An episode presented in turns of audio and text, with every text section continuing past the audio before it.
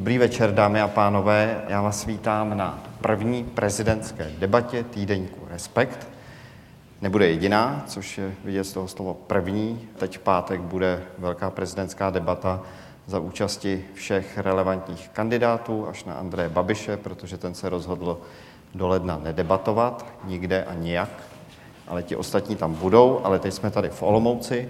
Jsem rád, že jste přišli a budeme si tady povídat uh, o prezidentství a o tom, co vlastně od prezidenta očekáváme.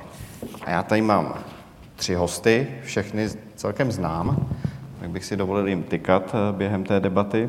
Je tady Ivana Svobodová, reportérka týdeníku Respekt. Tak dobrý večer.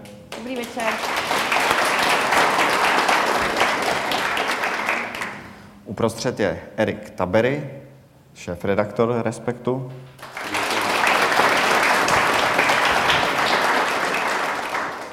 Úplně poslední je Martin Šimečka, slovenský novinář, spisovatel, bývalý šéf-redaktor týdeníku Respekt a ještě některých dalších slovenských médií.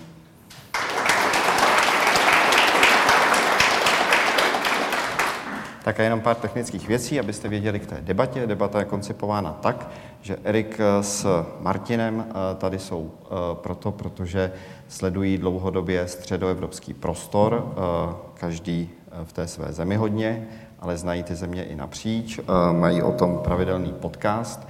No a Ivana je tady důvodu, že má čas a, což je důležitější, no tak ona je hodně vytížená, protože jezdí na spoustu reportáží.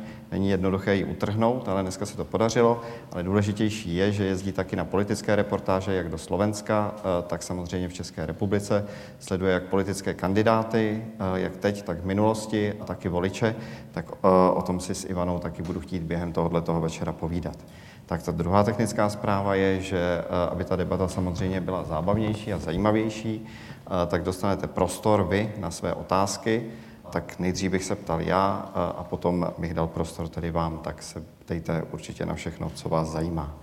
Tak e, můžeme začít. Česko zažilo, dámo a páni, už poměrně hodně prezidentských voleb e, ve své novodobé demokracii a dokonce se dá říct, že zažilo poměrně dost už i přímých voleb.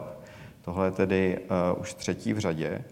Většinou ty kandidáti, když tedy kandidují, ať v nepřímých, tak přímých volbách, tak říkají, že tahle ta volba je osudová, že je zásadní, že je přelomová, že v tuhle tu chvíli jde už opravdu o všechno, nikdy o tolik nešlo. Když se podíváte na tuhle tu prezidentskou volbu v kontextu těch, co jste zažili a psali jste o nich eh, v minulosti, je podle vás tahle ta volba nějakým způsobem jako skutečně výjimečná? Protože i ti kandidáti letos, kteří kandidují, to říkají. Tak uh, Riku. Tak ještě jednou dobrý večer k té, k té otázce. No, mm, samozřejmě, že každé volby mají v sobě nějaký prvek většího významu a vlastně já nepamatuju už dlouho volby, které by v sobě neměly nějaký uh, aspekt větší důležitosti. Zároveň už asi máme i zkušenost zatím, že i když ty volby dopadnou nějak krkolomně, tak uh, ta společnost se učí být dost silná na to, aby to zvládala. Protože vlastně to období, které my jsme tady měli v těch posledních letech, nebylo vůbec jednoduché z celé řady jakoby ohledů. A já si myslím, že ty volby nejsou osudové, ale jsou jakoby klíčové v tom ohledu, že ukáží zaprvé vůbec vztah Česku, Česka, Čechů eh, k roli prezidenta, protože teď to byl takový, jako řekněme, a jako zvolili jsme si za hlavu státu, jako řekněme, že to mě přijde tak jako hospodskýho, který vlastně jako necký pravidla a... A často je pod stolem. A často, což většinou hospodští teda nebývají. A bych se měl možná omluvit s hospodským. Ale jestli jako budeme v tom trendu, že e, volíme primárně někoho, aby byl proti někomu, že to je vlastně, tak řekněme, jako hulvát, který bere ten, ten prostor jako svoji kořist. Jestli se to potvrdí, to znamená v tomto případě, kdyby vyhrál Andrej Babiš, tak si myslím, že to je důležitá zpráva pro tu společnost a že to něco ukazuje o nějakém jakoby deficitu, který my, my tady máme. Kdyby nevyhrál, tak to neznamená osudový zlom k dobru nebo k něčemu lepšímu. Řekl bych, že to je příležitost začít eh, složité problémy nějakým způsobem řešit, ale samozřejmě ty těžké časy nás budou čekat tak jako tak. Než dám ještě prostor vám dvěma, tak bych eh, na to navázal.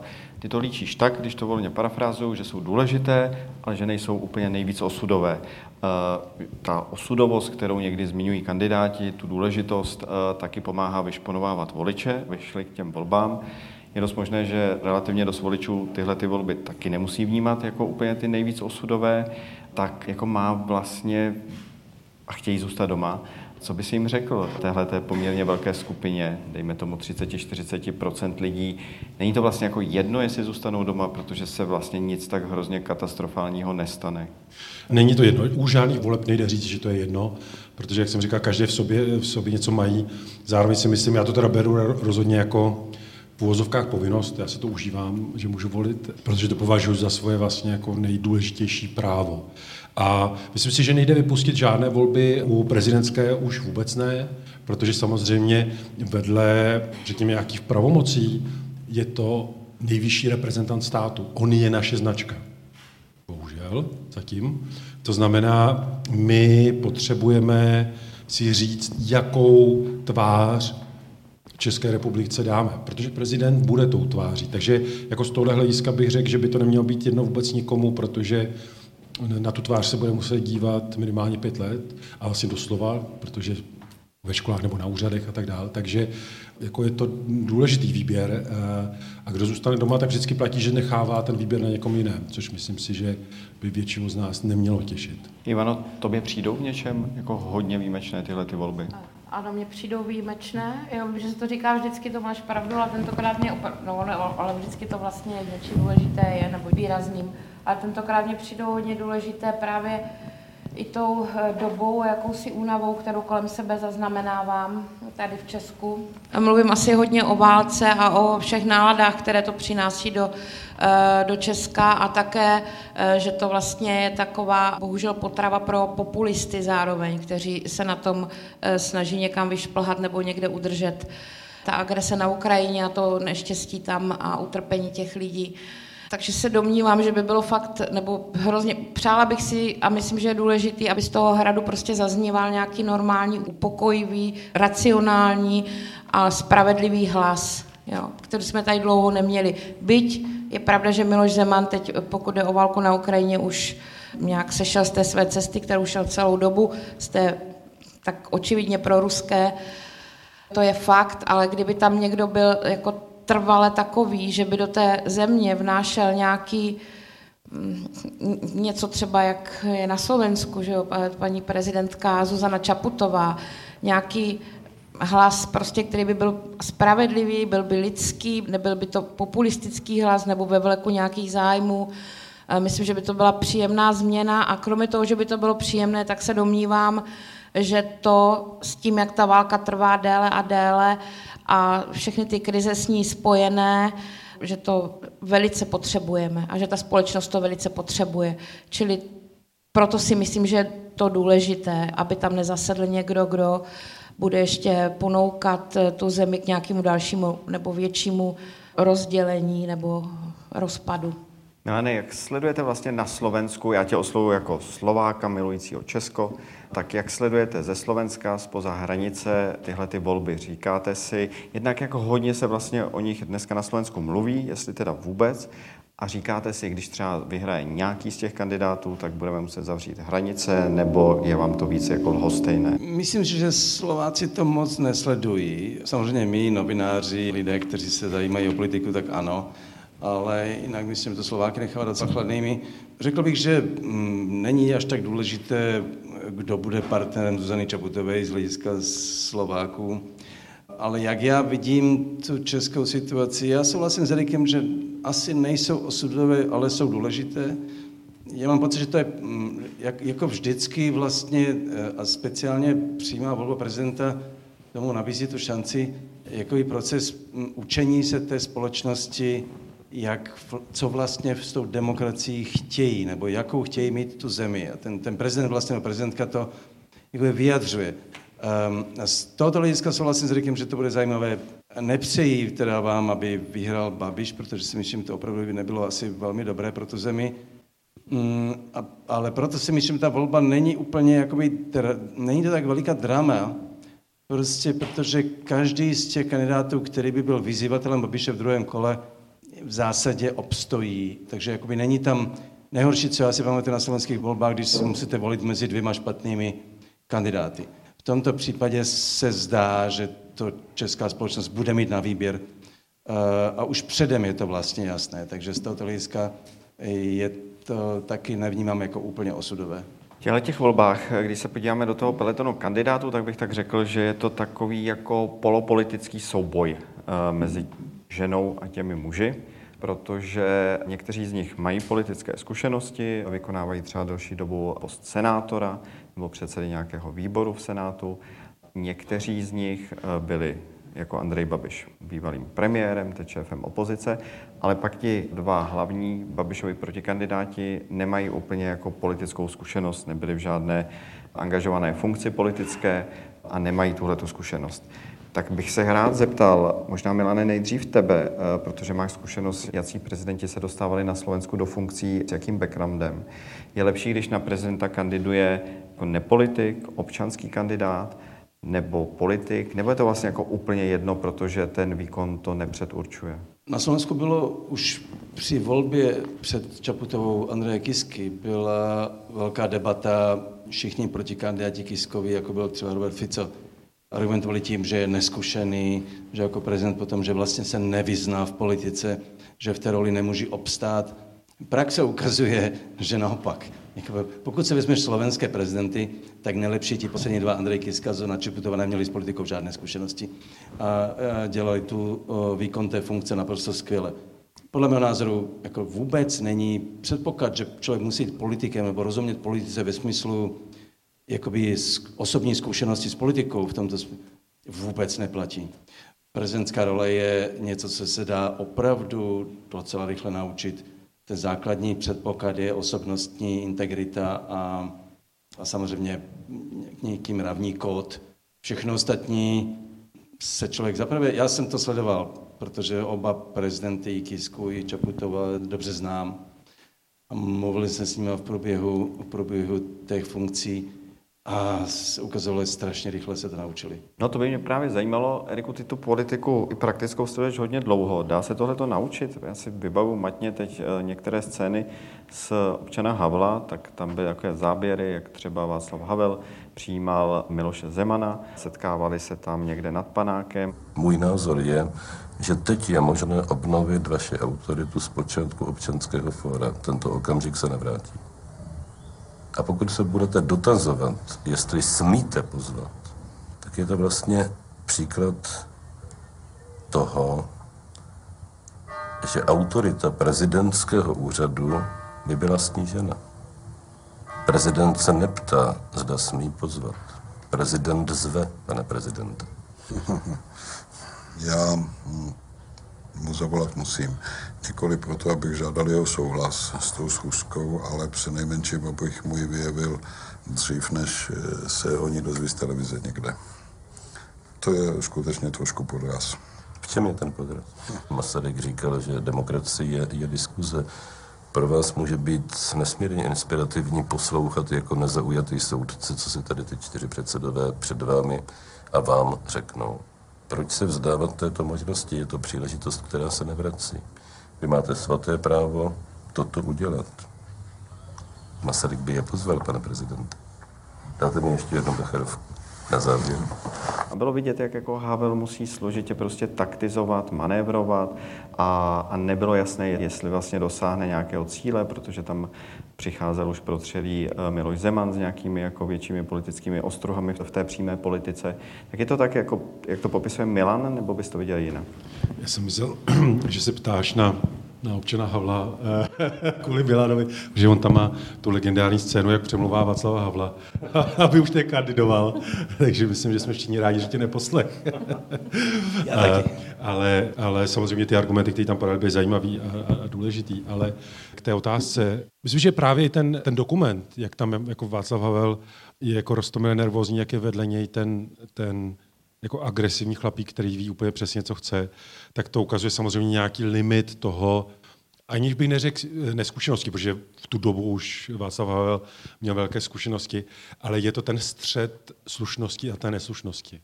A myslím si, že tam to bude narážet víceméně eh, vždycky, i když bude mít člověk za sebou podle mě 40 nebo 50 let eh, praxe a jde jenom o to, jak se to potom jako vyřeší. Já Myslím si, že tam není nutná ta politická zkušenost, myslím si, že je důležité, ale aby tam byla nějaká profilace jako vnímání té osobnosti, řekněme, v nějakých souvislostech té společnosti.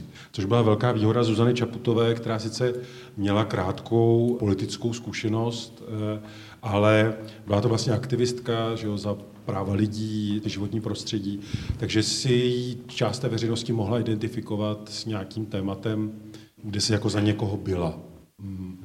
Myslím si, aby jsme nebyli furt jenom tak jako obecně, myslím si, že třeba u Danuše Nerudové tohle může být trochu problém, že je těžší spojit s konkrétním tématem. To vůbec neznamená, že jí to bude limitovat do budoucna, nebo že kvůli tomu prohraje volby, jenom myslím si, že v tom bude mít trochu handicap, protože kdybychom vzali druhého nejsilnějšího protikandidáta Petra Pavla, tak toho si minimálně ta veřejnost spojí jakože voják, nějaká eh, zkušenost, řekněme, z těch řídících funkcí na to. A ona bude muset podle mě dokazovat, že je také s něčím se dá spojit. A nepřijde ti, že ti do toho skáču, eh, není to nějaká jako její třeba ekonomická erudice, to, že vedla vysokou školu, že se profiluje v těch ekonomických otázkách, protože eh, se dělá také v komisi pro důchodovou reformu, vedla jí, měla jí na starosti, to už vytváří nějakou míru profilace. Pro tebe, protože seš inside prostě a víš, znáš ten životopis, vedoucí komise pro důchodovou reformu, jako e, e, všichni... Je pravda, u, že už mě ztratil. No. Snou, ano. A, a, a cože jste to říkal? E, takže jako, já myslím, že tohle to není, což je samozřejmě důležité rozhodně jako pro nějakou jako, jako zkušenost, vnímání, to já to nechci snižovat, ale pokud mluvíme o té veřejnosti, to znamená, co na první si s někým spojí, tam já myslím, že ona prostě nějaký handicap má, ale zároveň to zase vyvažuje jakoby jinými schopnostmi, které vidíme v té kampani. To znamená, a jenom jsem to zmínila z toho důvodu, že i když to je nepolitická, nebo nepolitický kandidát, to už je jedno jakoby kdo, tak to musí vyvažovat prostě jiným bonusem. A buď toho ten bonus ta veřejnost najde a vidí ho na první, anebo ne. A myslím si, že to prostě může být limit. A co je její bonus, eh, který tady zmiňuješ? No to já právě jako pokud bereme ten jako profesní, hmm. tak já ho tam nevidím. A kdyby si, ty si možná ptáš, co je ten druhý bonus, no, no, no. jo, promiň, Čím to vyvažuje? To pochopil, je to no, občas no. chvíli trvá. Ona má nějakou bezprostřednost, myslím si, že evidentně hodně cílí na mladší generaci, myslím si, že to, ta volba těch témat a způsob, je, jak o nich mluví, je dobrá, a je vidět, že to nějaké části té společnosti rezonuje. A teď bych řekl, že občas, jaký tak poslouchám, že bude chtít hrát i trochu větší roli kritika vlády. Ivano, já bych teď přeskočil k tobě. Eh, ty jsi nedávno opět byla v terénu a tentokrát mezi voliči Miloše Zemana, protože to je jednak pestrá zajímavá společnost eh, a jednak je to společnost, která dost možná bude nějakým způsobem rozhodovat i tyhle ty volby, minimálně spolu rozhodovat, třeba ve prospěch, a to nám teď řekni, na to jsem se chtěl zeptat, koho vlastně tihleti lidé, tihleti osiřelí, brzo osiřelí lidé eh, vlastně hledají, jak uvažují eh, o tom, jakého by chtěli prezidenta z těch, co se nabízejí. Co chtějí?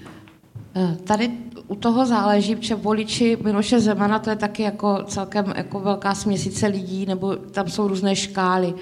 Pokud člověk zavítá za lidmi, kteří sice volili Miloše Zemana, ale nejsou to takoví ti úplně hardkoroví jako jeho fanoušci, tak tam eh, ti jsou celkem jako srovnaný, zdá se mi, aspoň jako běždím ty vesnice nebo městečka, tak eh, zdá se mi, že jsou celkem srovnaný s tím, že chápou, že Miloš Zeman už kandidovat nebude. Ano, chtěli by někoho podobného, ale tady, když se dostáváme dál v tom hovoru, v čem by ta podobnost měla spočívat, tak tam narážíme na to, a tak to asi je, že ti lidé vlastně se o tu politiku příliš nezajímají. Čili oni vlastně neznají ani v čem on byl, neumí ani vyjmenovat, v čem byl třeba výrazný, jo, někdo vám řekne prostě nějakou plnou margináli, jo, ale vlastně tam ten hovor víceméně hodně často končí a tím pádem, když se nedobereme k toho, co se jim líbilo na Miloši Zemanovi, těžko můžeme se dobrat toho, co vlastně čekají dál, když chtějí někoho podobného. Většinou to skončí u takových těch poměrně banálních sdělení, jako že nepotřeboval papír, když říkal projev, nebo něco takového, co není úplně, jako bych řekla, pro chod té společnosti významné.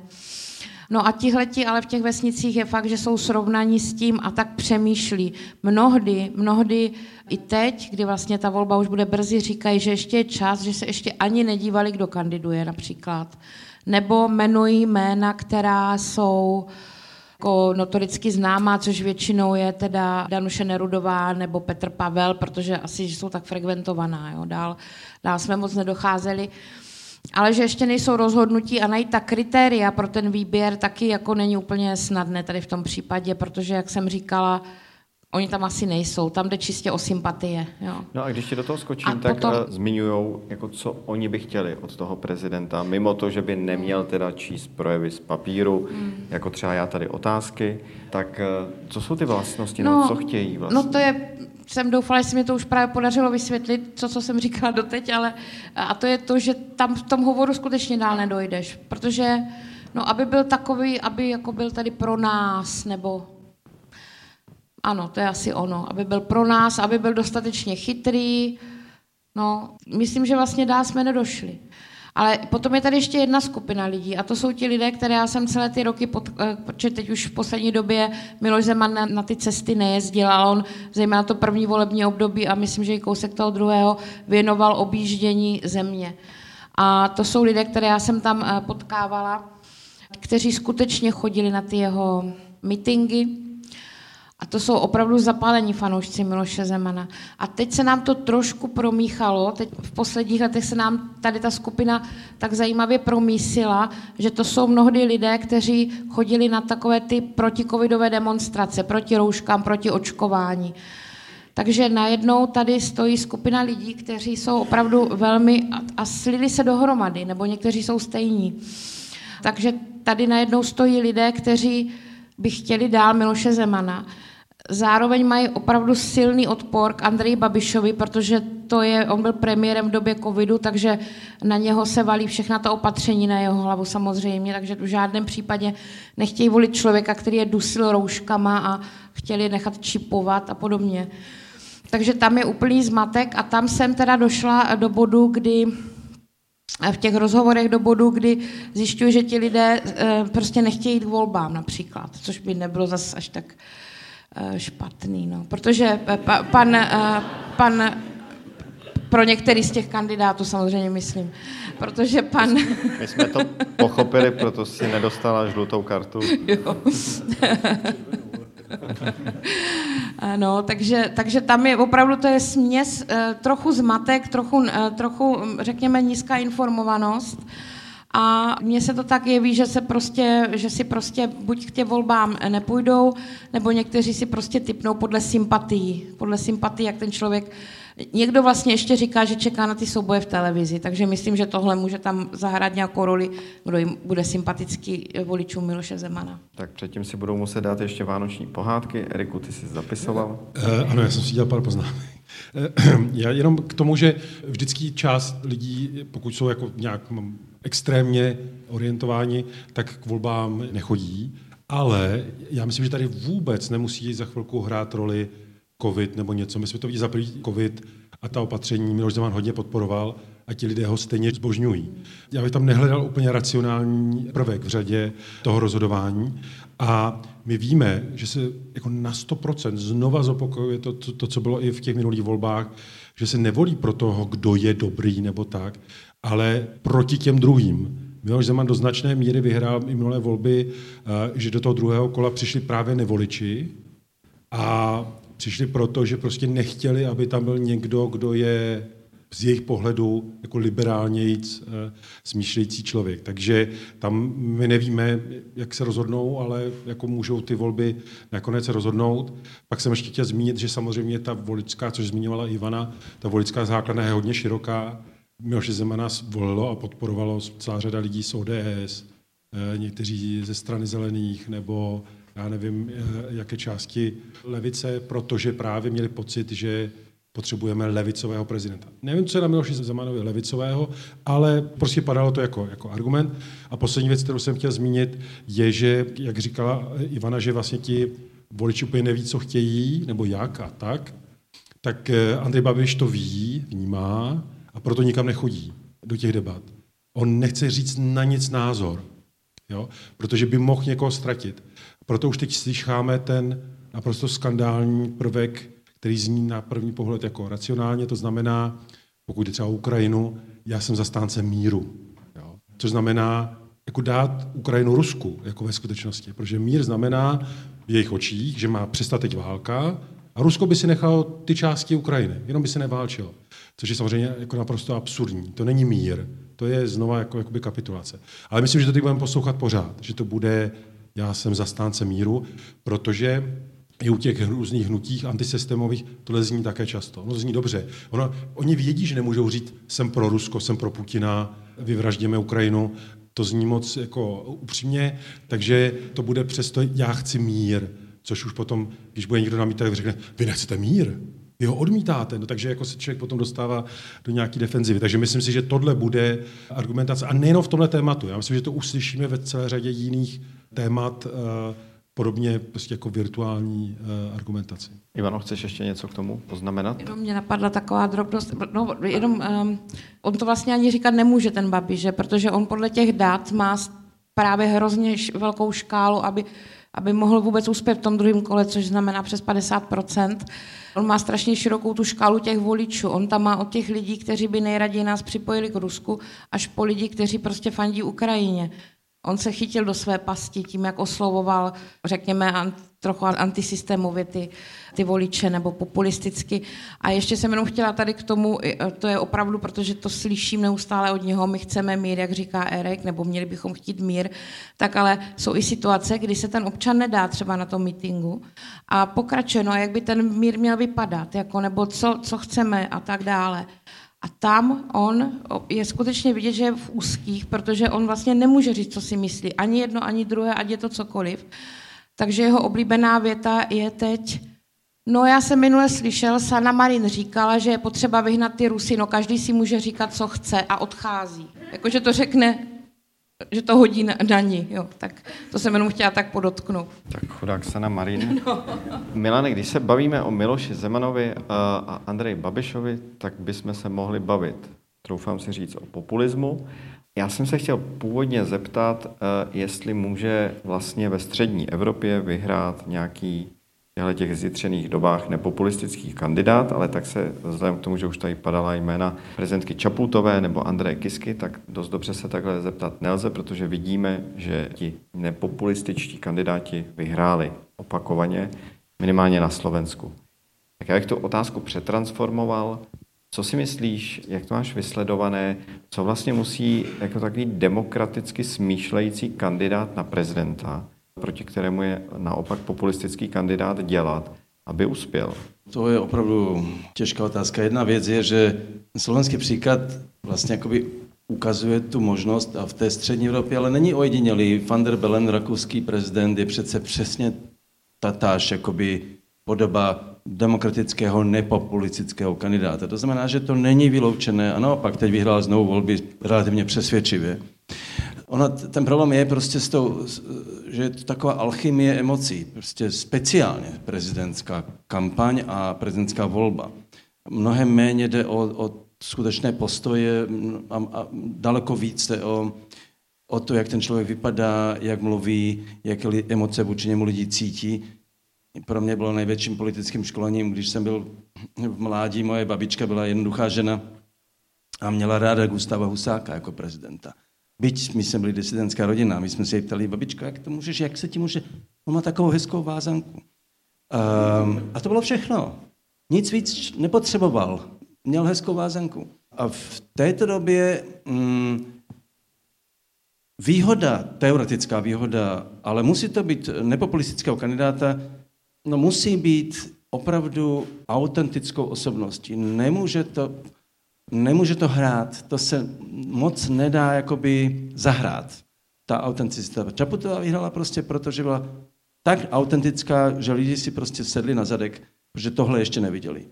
Eh, protože slovenská politika byla už tak A to už na Slovensku skažená, hodně. skažená vlastně umělým... Čiže, prosím? Říkám, že už na Slovensku viděli jste hodně. No a my jsme toho teda viděli hodně na Slovensku už teda. Máme s populismem velké zkušenosti. Takže ona eh, v tomto smyslu prostě pro, pro ty slovenské voliči byl naprostý objev, protože všichni ostatní kandidáti byli buď úplně bezuzní populisté, jako byl třeba Harabin a další, což nebudu už tady, už to v zapomenutí, anebo ten její protikandidát Maroš Ševčovič byl vlastně evropský komisař.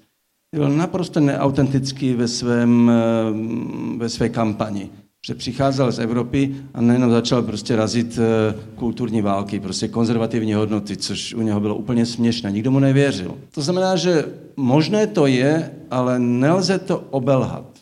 Prostě ten nepopulistický kandidát eh, má jedinou možnost, prostě opravdu být autentický, ale ti lidé prostě v té alchymii těch emocí prostě musí zacítit, že tohle je člověk, prostě, který se mi líbí.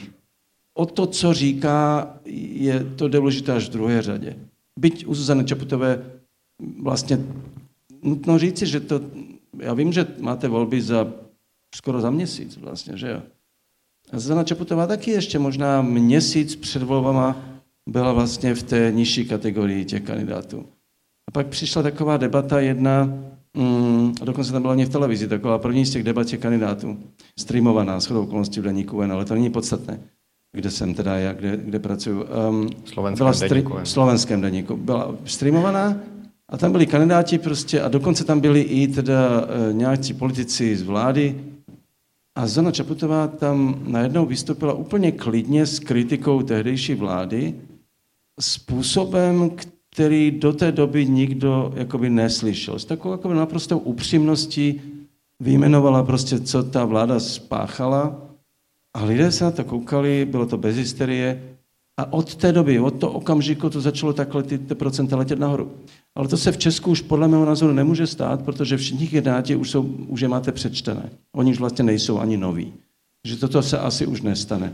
Myslím, to, co se už, jak ty průzkumy naznačují, tak je to v Česku už, ta trojice je prostě definitivní. No, Můžu, já, já jenom k tomu poznámku a zároveň si i Milana na něco zeptal, protože já si to pamatuju mimochodem a působilo to opravdu jako zjevení v tom, s jakou noblesou se dá tvrdě asi jakoby kritizovat a zároveň zbuzovat dojem, že eh, ten člověk furt připravený do, jako do debaty, jako že je partner v těch těch. Ale já mám totiž jako dojem z toho Slovenska, co nás jakoby odlišuje, že u nás se vedou podle mě hodně tvrdě dvě základní jako bitevní pole, nebo vedou kudy. Jedno je versus předtím třeba Zeman, teď versus Babiš. A pak je druhé, které je podle mě úplně stejně zuřivé, někdy možná zuřivější, a to je mezi jakoby těmi nepopulistickými kandidáty. A když jsem sledoval slovenské volby, a to ať už volbu Kisky nebo Zuzany Čaputové, tak mi nepřišlo že nikdy vlastně, že by to přerostlo do takové jako tak téměř zničující nenávisti před tím prvním kolem, že tam bylo větší soustředění na to, proč vychvalovat svého kandidáta, než jakoby útočit na toho druhého. A obecně vlastně mám v tomhle jako z té slovenské společnosti jakoby pocit, že si uvědomuje v nějakých chvílích, že tam je nutný souhlas nebo spolupráce, řekněme, těch nepopulistických proudů. A že v těch prezidentských volbách mi přišlo, že se to tak jako vyjádřilo. A tak se chci zeptat, jestli ten můj dojem je trochu racionální, nebo jestli jsem mimo. Je racionální, ale není to dáno tou společností, to je dáno prostě těmi kandidáty, kteří tehdy vlastně byli. To jak bylo, jak u Andreje Kisky, který kandidoval vlastně tam, tam bylo několik kandidátů, jako by Kňažko a další, kteří byli všichni proti Ficovi protože Fico tedy kandidoval, to už je kolik, to už je skoro 10 let, ale a tady to bylo jako u nás, jako v Česku s Babišem, prostě všichni proti, ale opravdu tam platilo pravidlo, že se navzájem nenapadali, nebo respektive ani nekomentovali jakoby své soupeře, kromě Fice samotného. A v té další, když tam byla Zuzana Čaputová, tam nastala situace opravdu fascinující, když se jí jakoby kandidát, který měl taky nějakou šanci, ten Robert Mistrik se vzdal kandidatury, protože průzkumy ukazovaly, že Čaputová má větší šance. Což bylo takové gesto, které bylo naprosto ojedinělé, které si úplně dobře neumím v Česku představit v této chvíli. ale je to spíš dané opravdu těmi kandidáty samotnými, než nějakým společenskou dohodou na to, že to máte.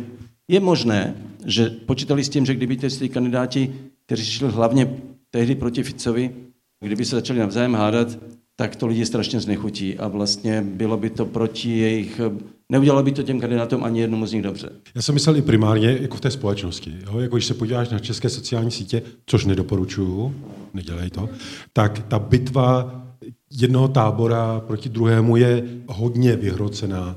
Ti kandidáti, jako myslím, že se ještě celkem drží, to tak jako občas že se kopnou jemně, ale ještě to není, jako nepřerůstá. A šlo mi, že, že spíš o tu jakoby společenskou přednost. Pokud si vzpomínám, tak i sociální sítě už tehdy byly před těma třemi roky velmi silné a tam i tam jakoby panoval souboj mezi Mistrikem a Čaputovou, jako v tomto smyslu kopali za jednou i druhou jakoby různé, různé skupiny když teď právě naopak mě to zajímá, to čtu prostě na, na sociálních sítích, ten souboj je opravdu nevraživý, teda to je podle mě prostě úplně příšerné. A nedělá to dobrotu, a těm kandidátům to nedělá dobře mimochodem. Ale v tomto si myslím, že to, to na Slovensku, pokud bude další prezidentská volba, bude to podle mě už to tež. To je danost sociálních sítí.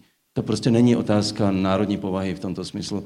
Mě si spíš zaujalo, když jsem četl Ivaninu reportáž o těch voličích Zemana z těch vesnic, té Vysočiny a tak, a to opakovaně mám, jak je strašně zvláštní vlastně ten český volič toho slovenského, jak se že ti lidé většinou opravdu jako v tom, to, oni by taky mluvili asi velmi jednoduše. Ale u těch českých voličů strašně silný je tam ten materiální zájem. Jakoby toho prezidenta chtějí prostě proto, aby byly levnější rohlíky třeba. Jako mám takový pocit, že to je klíčový argument. Tohle na Slovensku není. Na Slovensku je mnohem větší a nebezpečnější svým způsobem taková ta zapšklost jakoby v té kulturní válce, teda, že ti, ti rurální voliči, třeba dneska by to, kdyby volili dneska nějakého člověka, který je, který je, je proruský a je, a je populista, tak, tak to bude především o potratech, o LGBT lidech, bude to prostě, především to bude toto téma které ta slovenská společnost je v tom rozštěpená mnohem hůř než, než ta česká. A ty materiální stránka, ta by byla vedlejší. Tak Ivano, já bych na to navázal tebou, protože eh, ty si nebyla jenom za voliči Miloše Zemana a teď v Novém Respektu máš to hlavní téma, hlavní článek.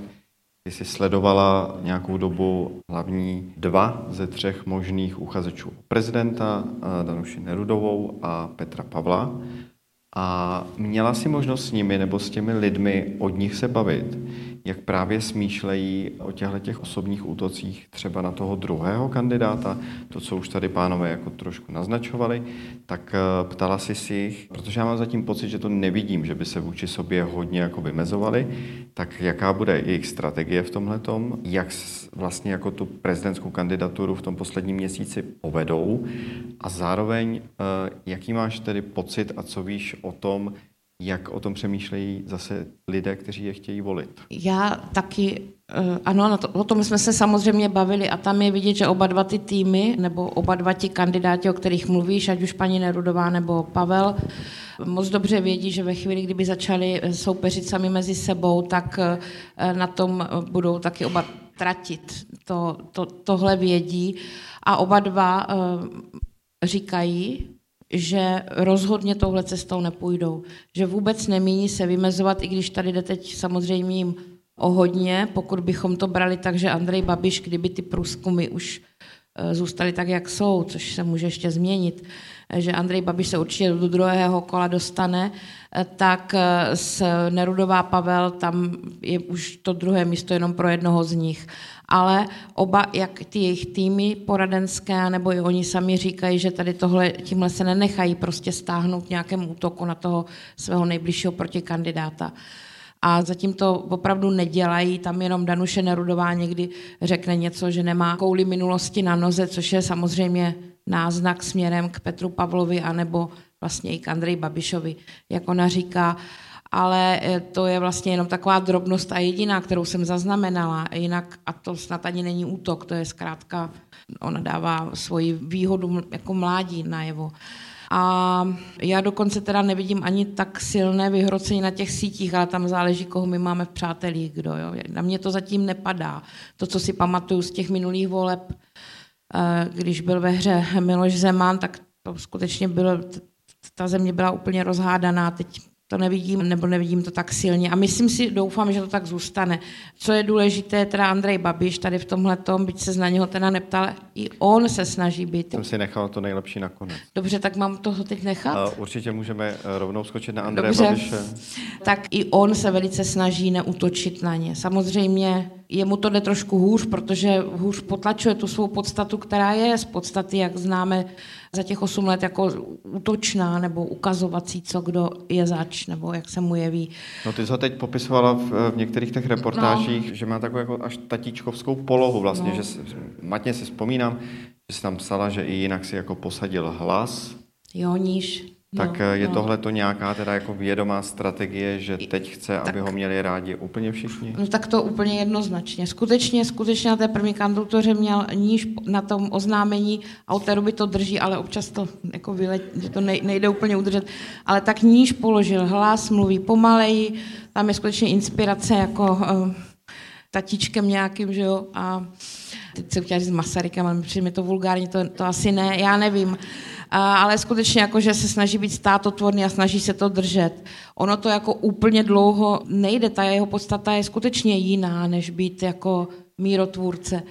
Ale on teď sebou vozí na to turné Karla Havlíčka znovu a vždycky, když přijde nějaká kritická otázka, tak mu to předá, aby to nemusel říct on. Tak Ale tam stojí... Karel Havlíček hlas má pořád nahoře. Ten má stejný hlas pořád, jak měl, takže to jsou také fakt zábavné historky, kdy dostane otázku, kde plně se nabízí, protože eh, hodně se lidi ptají na marketu Pekarovou Adamovou, to je, on z ní se stal takový symbol jako pro lidi, kteří nemají rádi tuhle vládu, který ostřelují. A přijde otázka na Pekarovou, on to vydrží a předá ten telefon vedle a tam je nachystaný Karel Havlíček a tento zodpoví. Myslím, že tahle strategie pojede až do voleb. Je pravda, že ti lidé kolem, kolem Babiše, on to nemusí sám říkat, on má, to je početný poslanecký klub, početná strana a oni mají skutečně mnoho příležitostí, jak vlastně eh, se do toho boje, jak si aktivně zapojit a mm, už to začali dělat a myslím, že to dělat budou a Andrej Babiš to může jenom vlastně pozorovat. Tak uvidíme, co s tím hlasem eh, udělá další stání eh, před soudem, které má být před čtyřným dnem.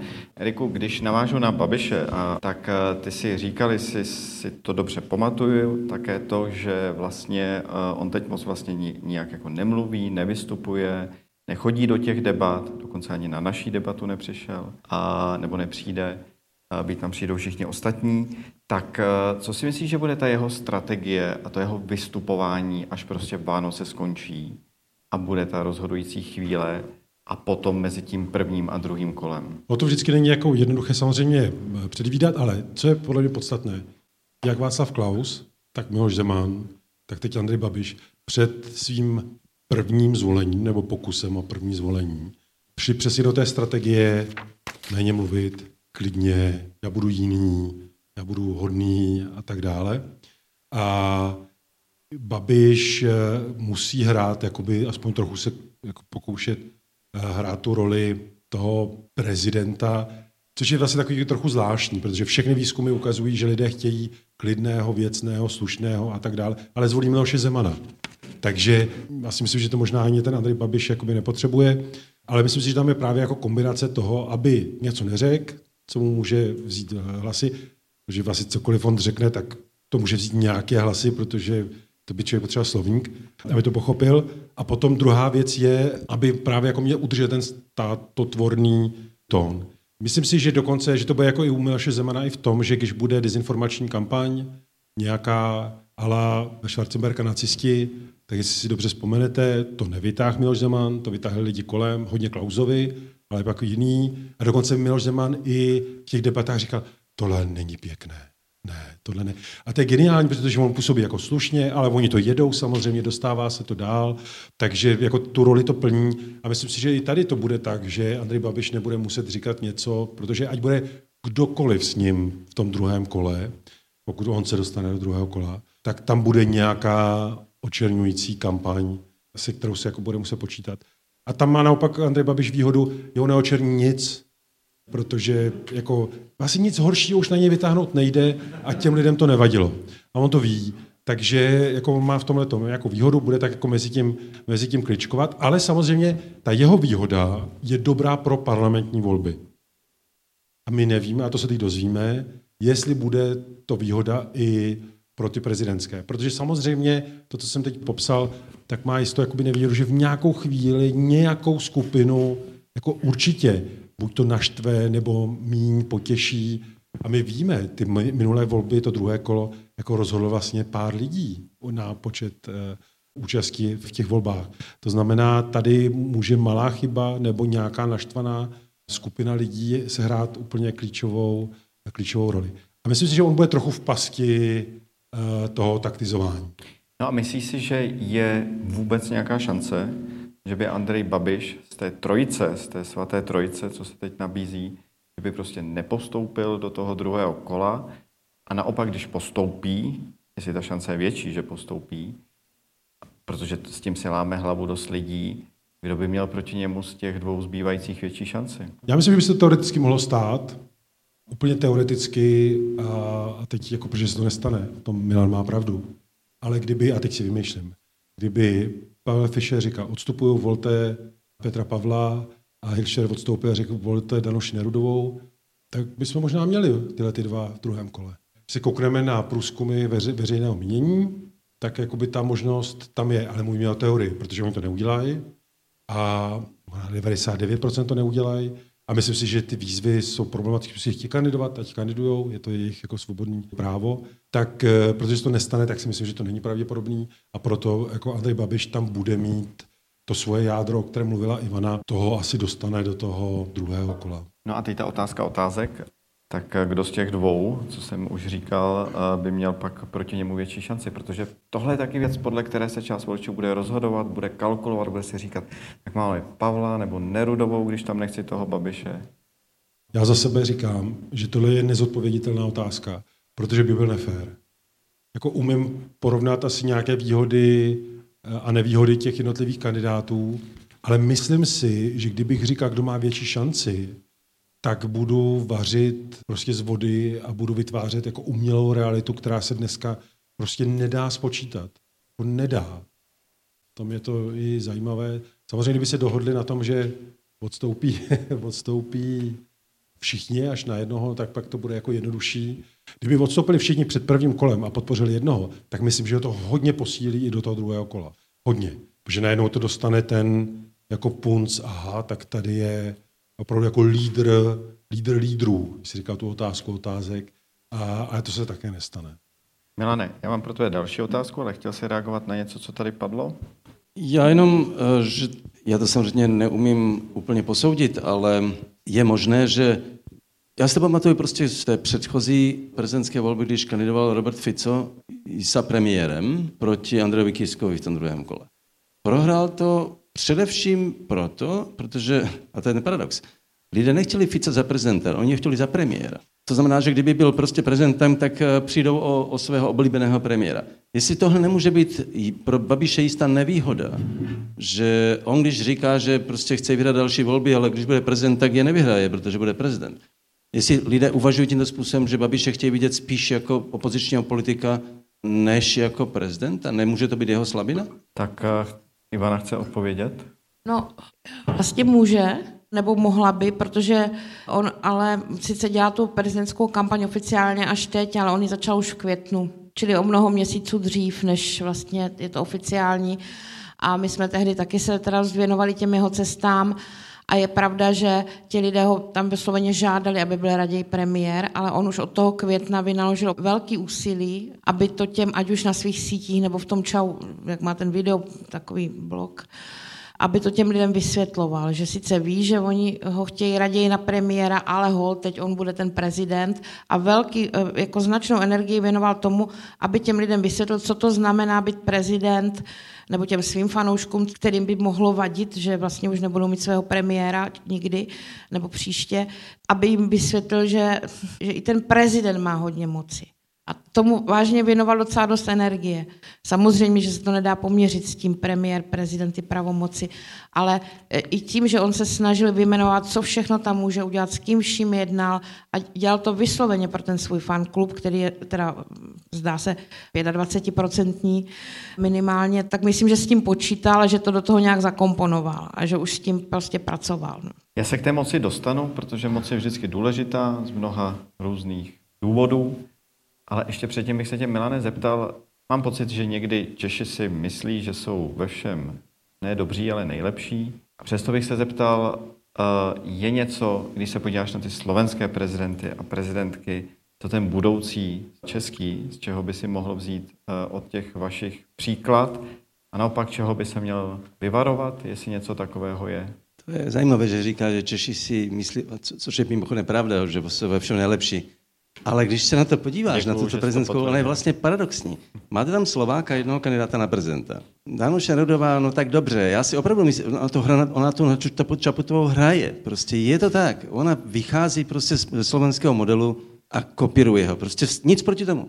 A Petrovi Palovi dělá kampaň prostě parta kluků, kteří udělali Čaputovou. To znamená, že Slovensko ovládá české prezidentské volby, když teda na to, když to chcete vidět takto. Nejste ve všem nejlepší, v něčem jste teda potřebujete slovenskou pomoc velmi výrazně. Proto jsme si tě zavolali, abys nás na to připravil. Um, no, já mám pocit, že ten problém je prostě v české společnosti s tím, jak vidí prezidenta a že tohle se na, úplně nedá kopírovat, protože ten český prezident má mnohem silnější emoci než, než na Slovensku. Slovenský prezident je, Čaputová v této chvíli hraje trochu jinou roli, ale většinou to lidé nějak moc neřešili jako když pamatují ty prezidenty předešlé, někteří měli důležitou politickou, politické období, jako byl Michal Kováč, to už je ale 30 let skoro, že jo. Ale ve to byli muži, kteří tomu úřadu moc jakoby nedali. Ono je to i tím, že ten prezidentský palác je takový malý, on je ve středu města. Jako vidíte to prezidenta, furt to máte vlastně na očích, ten palác. Je to taková spíš kaloupka eh, perníková že to není, jakoby nemáte pocit takové té obrovské důstojnosti toho hradu a, a Slováci taky nemají samozřejmě ten vztah k Masarykovi, jak ho mají Češi a neměli Havla. Takže z tohoto hlediska je ta role českého prezidenta jako v té české mysli mnohem důležitější než na Slovensku. A pokud eh, by se mohli něco eh, případní kandidáti a pokud tedy někdo z nich zvítězí od nich, teda především naučit i od Andreje Kiska, nebo ale především od Zana Čeputové, je, je, je opravdu jistá střídmost prostě té, v té roli prezidenta. To, čím je Zana Čeputová i Andrej Kiska zajímavá, zajímavý oba dva, nikdy nepřekročili, nikdy se nepokoušeli lámat ústavu přes koleno. Ani náhodou. Nikdy. Prostě oni důsledně respektovali ten úřad, a to, co dělá Zeman deset let, prostě se pokoušel vlastně vytvořit prezidentskou republiku svým způsobem. To nikdo z nich neudělal eh, na Slovensku, dokonce ani ti, ani ti nejhorší, když tam byl ten Gašparovič, ani ten to neudělal. No tak tohle by si mohl vzít český prezident za své. On je tam na to, aby tu Estovu bránil. To je jeho nejvyšší pravomoc. Je obránce ústavy.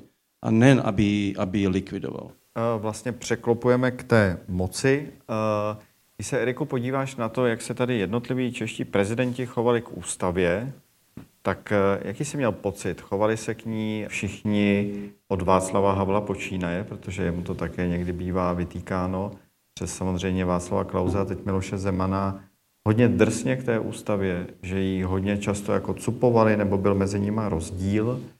A na to bych navázal pod otázkou, je potřeba to nějak jako měnit, například přepisovat ústavu, aby prostě byla víc ochráněna možným atakům? Já myslím, že ano, všichni nějakým způsobem překračovali u Václava Havla, ale to bylo zejména v té první části jeho úřadování, kdy se jako seznamoval s tou funkcí a tehdy on, že už na začátku těch 90. let najednou řekl, bude většinová volba v volbách do parlamentu a že to prostě chce.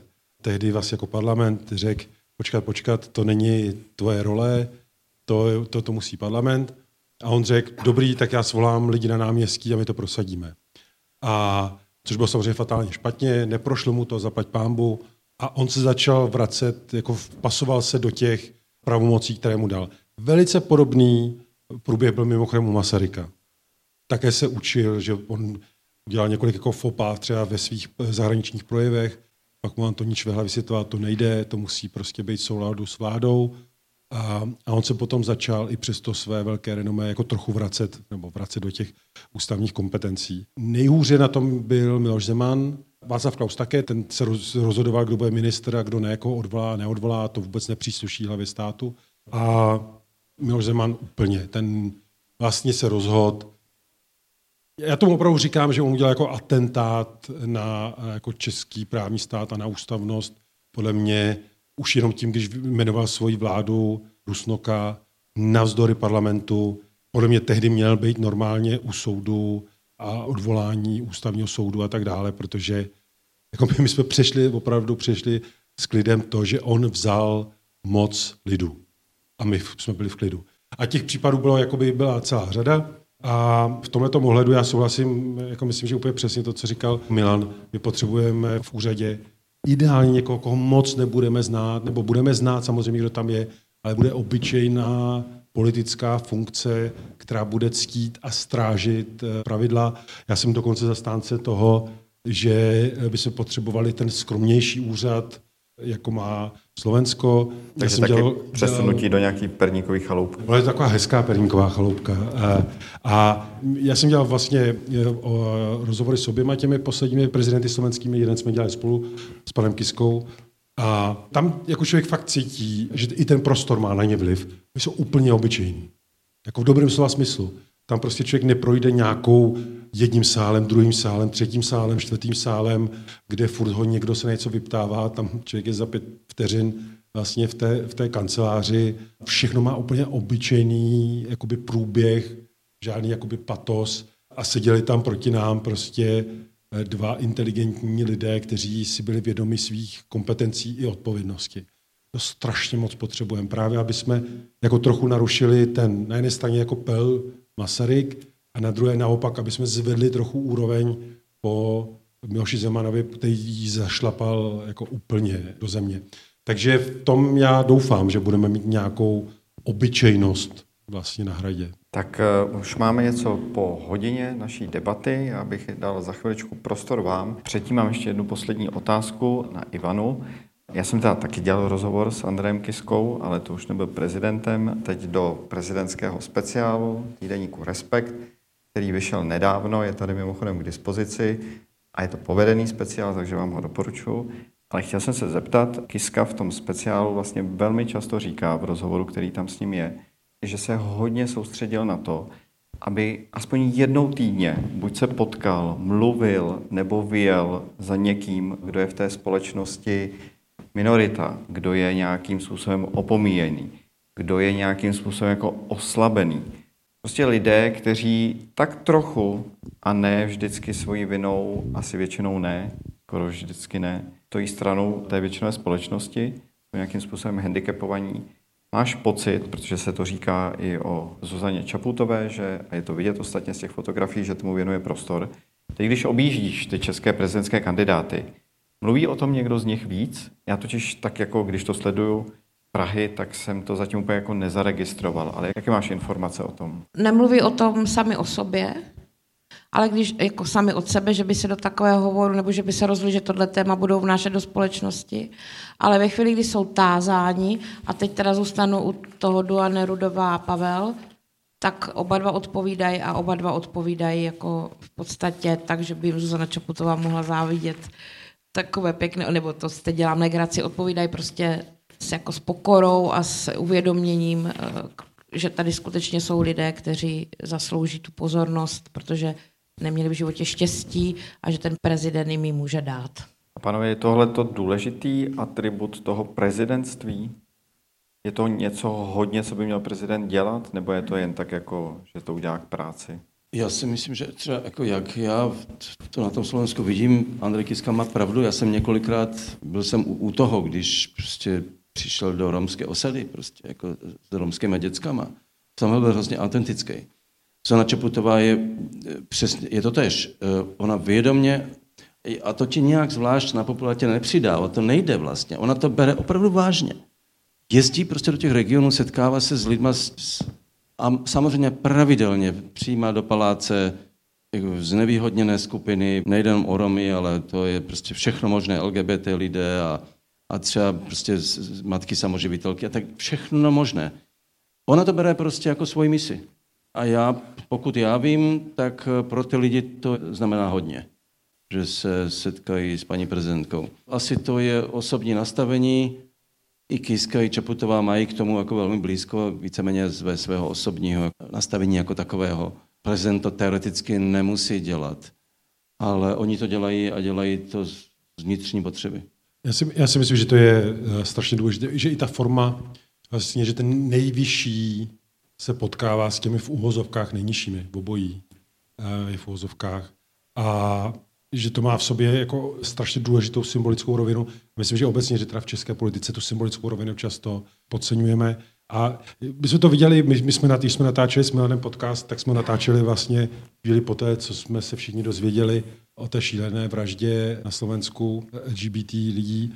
A já jsem říkal v tom, v tom podcastu, že teď by měli politici tam jít co nejrychleji a vyjádřit uh, tu sounáležitost a my jsme dotočili ten podcast, protože to není živě, jsme dotočili, já jsem vylez z toho a koukám do mobilu a Zuzana Čaputová tam je. Jo. To, to, to jsou strašně důležité podle mě momenty, kdy ty lidi jako cítí, že musí být s těmi, kteří jsou v tu chvíli zranění. Já myslím, že to je jako obrovská role prezidentů a jak Masaryk mimochodem, tak Havel to dělali. V této tradici, kdybychom se k ní jako vrátili, tak by to bylo tak já děkuji pro tuhle tu chvíli a dámy a pánové, teď bych dal prostor rád vám, vašim dotazům. Tak eh, se vždycky přihlašte a přistane vám mikrofon. Tak eh, dáma v první řadě, pak pán uprostřed. Já bych se chtěla zeptat, eh, vůbec jste se nevyjádřili ke čtvrtému v pořadí a to je Pavel Fischer. Kdybyste mohli říct pár slov, nebo co si o jeho kandidatuře myslíte? Tak děkujeme, otázka je jasná. Chce se někdo chopit nebo mám někoho vyvolat? Já to zkusím vzít. Já si myslím, že Uh, je to vzal z, jedno, z jedné stránky, protože se hodně řeší, jestli vůbec mají tedy kandidovat ti, kteří mají téměř jako nulovou šanci uh, kandidovat. Já si myslím, že uh, rozhodně ano, a že prostě pokud oni se rozhodnou, že chtějí, tak jim to jako člověk nemá brát nebo, nebo nemá spochybňovat. A to taktizování jasně si můžeme řešit my, ale prostě když chtějí, tak chtějí.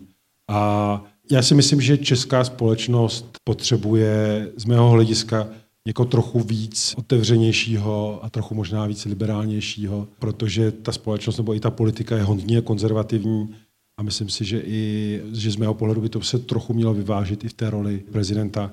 Ale na druhou stranu má velké zkušenosti z diplomacie, byl to poradce Václava Havla. Řekl bych, že vlastně všichni ti kandidáti, ty základní, kteří jsou vedle Andreje Babiše, tak jsou to kvalitní kandidáti. Myslím si, že vlastně v tomto ohledu může Česko být vlastně spokojené, že má rozhodně z čeho vybírat, že jsou to dobří, dobří adepti. A adeptka. Tak děkuji. Pán prostřed a pak pán za ním. Tak já bych se zeptal, pan, pan Tabery mě sebral přímou volbu z úvodníku respektu, takže na to se ptat nebudu. Tady mě inspiroval ten váš, ten váš billboard. Mě by zajímalo, co si myslíte, jestli by se měly nějak změnit některé pravomoci prezidenta, po případě to nemusí být pravomoci prezidenta, ale cokoliv, co se v ústavě týká prezidenta, jo, prezident že jmenuje guvernéra banky, nebo odvolávání prezidenta, to zase není pravomoc prezidenta, ale týká se to prezidenta a tak dále.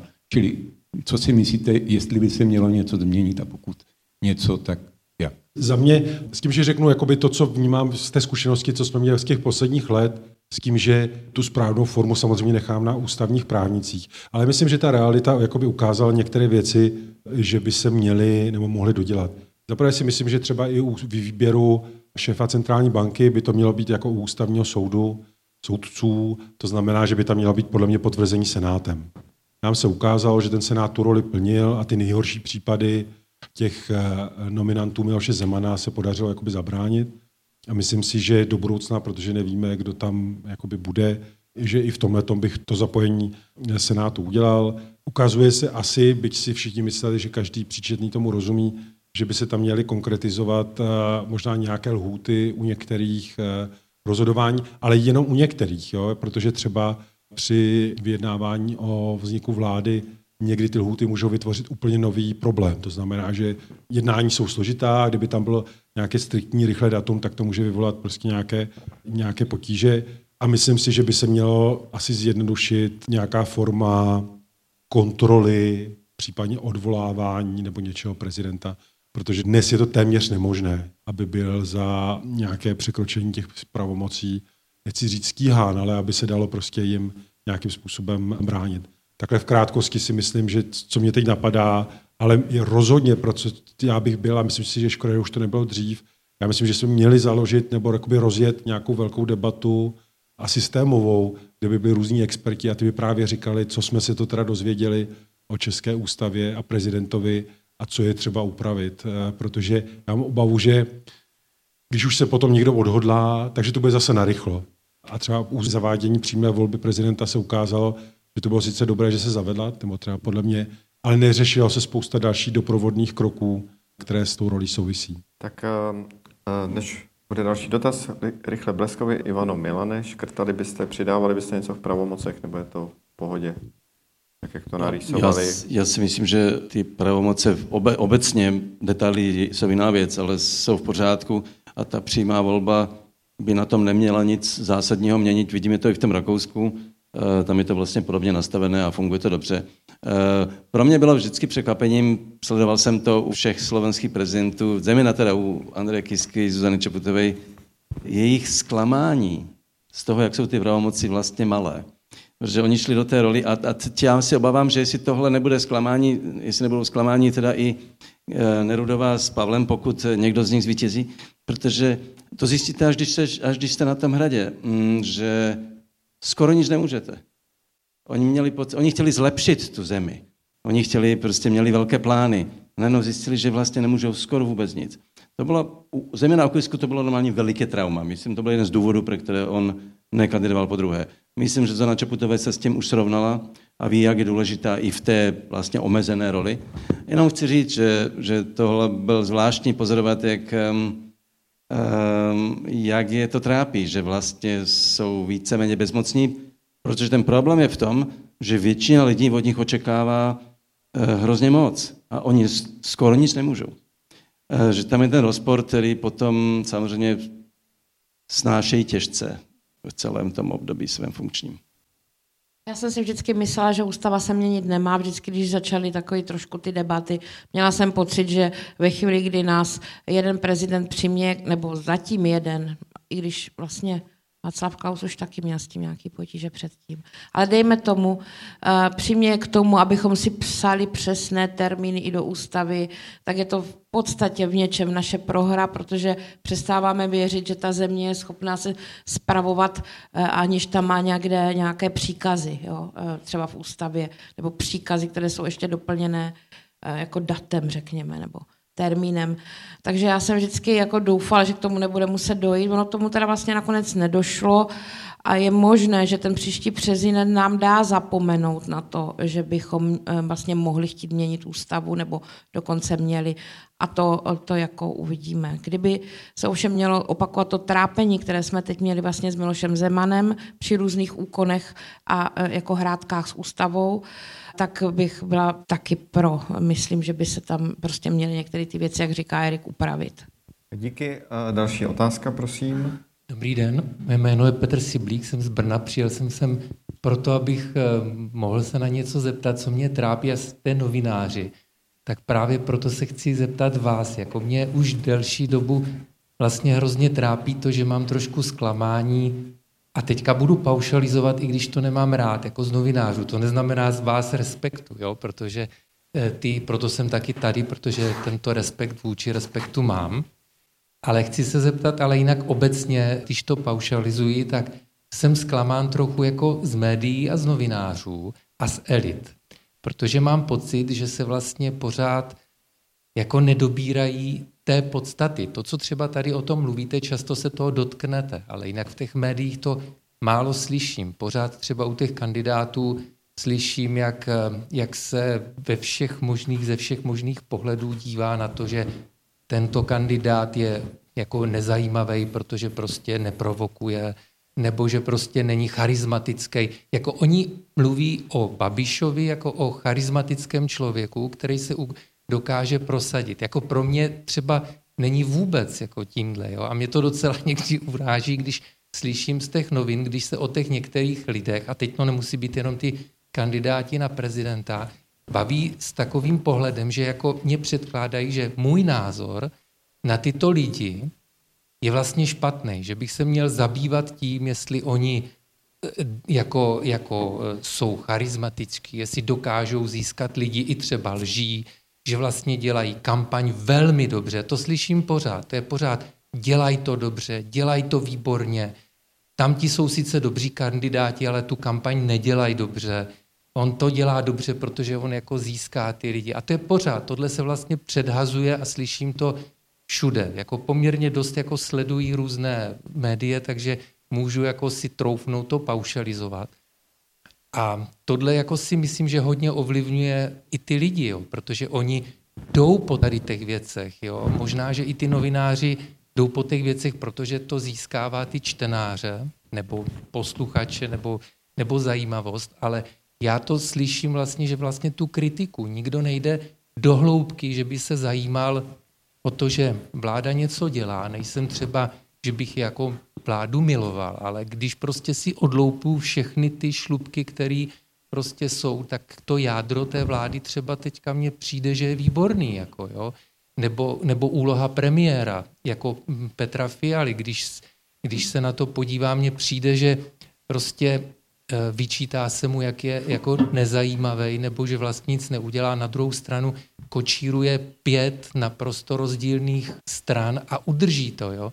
Tak jsem se chtěl vlastně zeptat na to, jak vy vidíte vlastně tu novinářskou práci, jestli nemáte pocit, že také jako ten prostor hodně ovlivňují a ne úplně možná tím správným směrem, že mně přijde, že se dává velký prostor, i když, jsem, i když zastávám jako svobodu slova, ale mně někdy přijde, že svoboda je slova je v tom, že někdo něco vyjádří, ale zase nevidím důvod, aby vlastně třeba ty média šly tolik po názorech, jako by lidí a zajímali se to a prezentovalo, že jsou to naprostý jako nesmysly, byť od bývalých jako elit, ale prostě jsou to názory, které pak jsou mimo mísu i prostě ani děti by takový názory někdy neměly. Tak děkujem. Ono se na to jakoby mnohem hůř odpovídá, než se může zdát. Jo. Kdyby to od konce úřady těch názorů té společnosti vy potřebujete znát. Vy potřebujete vědět, co si ta společnost myslí, proto my, a zejména třeba, že máme tady na to expertku Ivanu, která se snaží mapovat ty hlasy, které často právě třeba nemají prostor v těch médiích, abyste věděl, co si ta společnost myslí. Myslím si, že v tomhle jako je to ta důležitá část. Jo. Ale to je jenom část, protože já ve velké míře s vámi souhlasím, jenom se snažím vysvětlovat, že v některých věcech prostě musíte dát ne prostor, ale vědět, eh, že ta obrovská míra iracionality a nesmyslu rozhoduje volby. To znamená, jako my musíme vědět, co se v té společnosti odehrává. Zároveň ale s vámi souhlasím, my o tom často mluvíme, Myslím si, že ještě víc teď, eh, jakože politika se vypráví vlastně skrz jakoby ty jevy. To znamená to, co vidíte. Eh, vy jste to zmínil, jakoby kampaň, charisma, nějaká forma projevu. Je to jednodušší to tak dělat, než jít do přes nějaké konkrétní kroky, programy, tam už to musíte trochu, trochu rozumět. Myslím si, že to je ale moje úplně subjektivní pocit, že vliv na to má nástup podcastů, které, aby udrželi pozornost, tak musí to být show. Takže ta show je často jako ironie a vtip o politice a to zůstává také často u těch, u těch eh, jevů. Ale zároveň třeba bych s vámi polemizoval něčem, myslím si, že, že eh, premiér má v médiích jako celkem dobrý ohlas. Si nepamatuju dlouho, který premiér by byl uznáván řady právě buď to elit, odborníků nebo i médií, nemluvím o všech samozřejmě, uh, už z toho důvodu, že Eh, šéf opozice velkou část těch médií vlastní. Ale uh, myslím si, že to je mnohem komplexnější problém, než na který se dá odpovědět v jedné reakci, protože prostě tam jsme museli rozebírat jako fungování médií, co chce ta veřejnost, o čem si chce číst, protože bohužel zpráva také o médií je, že když budete řešit něco složitého, důležitého, tak polovina těch lidí vypne. Takže tam se to jako točí dohromady a, a, a vzájemně jakoby ovlivňuje. Nicméně vlastně ten váš point, myslím si, že je strašně důležitý a ne, nemít tu politiku jako čistě zábavu a sledování těch jevů je velká role médií, ale teda moc to v blízké době na nějaký obrat teda popravdě řečeno nevidím. Tak já bych to bral jako komplexní otázku, komplexní odpověď. Dal bych prostor dalším otázkám. Tak pán vzadu. Ďakujem, dobrý večer.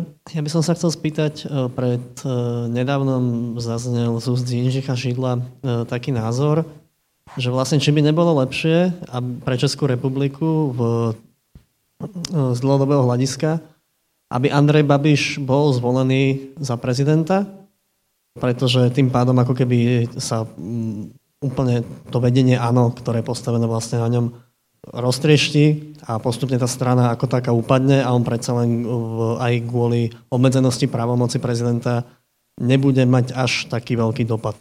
Ďakujem. Tak jasná otázka. Uh, Ivano, ty jsi takový babišolog. No, tady ta myšlenka samozřejmě se objevuje, většinou je to v souvislosti, když uh, většinou ji říká někdo, kdo by byl rád, aby Andrej Babiš nebyl prezident, ale chce se něčím utěšit. Ale um, jde o to, že jde o to, že Andrej Babiš teď se omlouvám pánovi z Brna, který tady dával tu otázku, protože asi možná řeknu, uh, Andrej Babiš prostě je šikovný. Jako v tom PR, řekněme, nebo v tom, jak zasahovat tu společnost. Andrej Babiš už prohlašuje, že vlastně kdyby se stal prezidentem, tak jestli jako je všem známo, že on jako prezident má právo navštěvovat všechna jednání vlády. A, a on by tam mohl chodit, může chodit do sněmovny, samozřejmě nerozhoduje, ale v podstatě myslím, že by to byla permanentní kampaň, teď nevím na co, Andreje Babiše, možná pro tu jeho stranu. A on dokonce na některých těch výjezdech, on sice nějak začne mluvit, ale on za chviličku se dostane, mluví rychleji, prostě neudrží dlouho tu rovinu, kterou si, nebo ne tak dlouho, jak by třeba ti kolem něj chtěli, kterou si přece vzal, že bude držet tu poklidnou.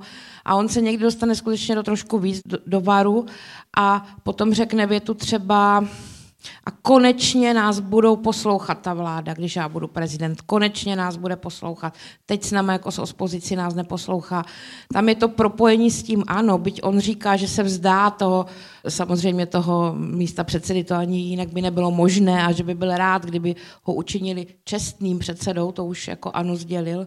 V případě, když bude, když bude vlastně zvolen prezidentem, tak je úplně jasné, že on se toho ano nepustí, že Andrej Babiš na hradě to je ano. A v té chvíli to ano ho vlastně nestrácí, takže ať už tam bude Alena Šilerová nebo ten pan Havlíček, nebo já nevím, tam uvažovali, na koho si dělali takové testy, jak, jak je lidi vnímají, eh, tak, ehm, tak já myslím, že to je prostě marná útěcha. Je to marná útěcha, protože on tu svou stranu bude posilovat dál. Já k tomu jenom dodám, že úplně souhlasím s Ivanou a na tom je vidět ten rozdíl. Když se takhle pokoušel eh, být prezidentem a kandidoval Robert Fico. Robert Fico opravdu chtěl už z té politiky odejít, z té stranické. On to chtěl zabalit. Ta strana tehdy všichni si říkali, kdyby to byl přesně tatáž argumentace, kdyby se stal Fico prezidentem, tak strana Smer vlastně zanikne, čímž si Slovensko ušetří jeden problém. Ale Fico opravdu chtěl prostě, už toho měl dost, to, že tam to dneska vězí v té politice je jiná věc, protože se, protože se ten prezident nestal. Ale u Babiše vidíte úplně opak. Babiš vůbec se nechce vzdát moci ani, ani, její, ani jeho kousíčku na tož strany. Děkuju. Uh, ještě nějaký další dotaz? Tak uh, úplně za, tak pán uprostřed a pak... Já bych na to vzadu. zareagoval. Uh, říká se, že moc korumpuje. Myslím, že tu korupční tendenci u Andreje Babiše jsme teďka probrali. Jaká rizika stran toho korupčního jednání vidíte u těch ostatních? Děkuji. Díky. Tak, kdo chce? Takhle. Uh, vždycky u každého politika, vždycky je jedno, kdo to je, tak je riziko, že podlehne té moci, sebeokouzlení. A myslím si, že to je u každého. Že neexistuje člověk, který by tomu nepodleh a jenom otázka, jak to dokáže potom zpracovat a samozřejmě, jak ho bude zpracovávat ta veřejnost. My můžeme jediné také, jako z čeho vycházet, je jsou nějaké předpoklady z toho, jak ty lidi známe, jak se někde chovali, jak vystupují a posuzujeme spíš míru většího či menšího rizika. A kdybych dal vedle sebe riziko, které máme z toho, co víme u Andreje Babiše a ostatních, tak on je na té škále jako dramaticky vysoko a ti ostatní hluboko, hluboko pod ním. Což vůbec nevylučuje, že jeden z nich potom, když bude zvolen, tak se prostě zblázní a, a budeme se všichni divit a pak budeme doufat, že ten systém se tomu bude umět bránit. Ale ono to v té prezidentské funkci není tak jednoduché, protože opravdu ta exekutiva, tam není exekutivní promoc skoro žádná. Takže ani, jako, ani na to, abyste mohl být skorumpovaný, potřebujete jako být důležitý v nějakých rozhodnutích, které ten, kdo vás chce korumpovat, z toho něco může mít. Jako prezident toho úplně tolik jako udělat nemůžete, aby z toho byla nějaká velká, jako samozřejmě vždy se o něčem rozhodují, ale nejsou to tak zásadní věci, aby tam ta korupce mohla dosáhnout míry, jaké, jaká je v exekutivě. No, kolem Miloše Zemana, Martine Jedlí a tahle parta, jako ty to uměli vysát jako na maximum. Jo? A přeci jenom e, jsou tam důvěrné informace, prezident má přístup k tajným zprávám tajných služeb a s tímhletím vlivem se dá jakoby docela dobře obchodovat.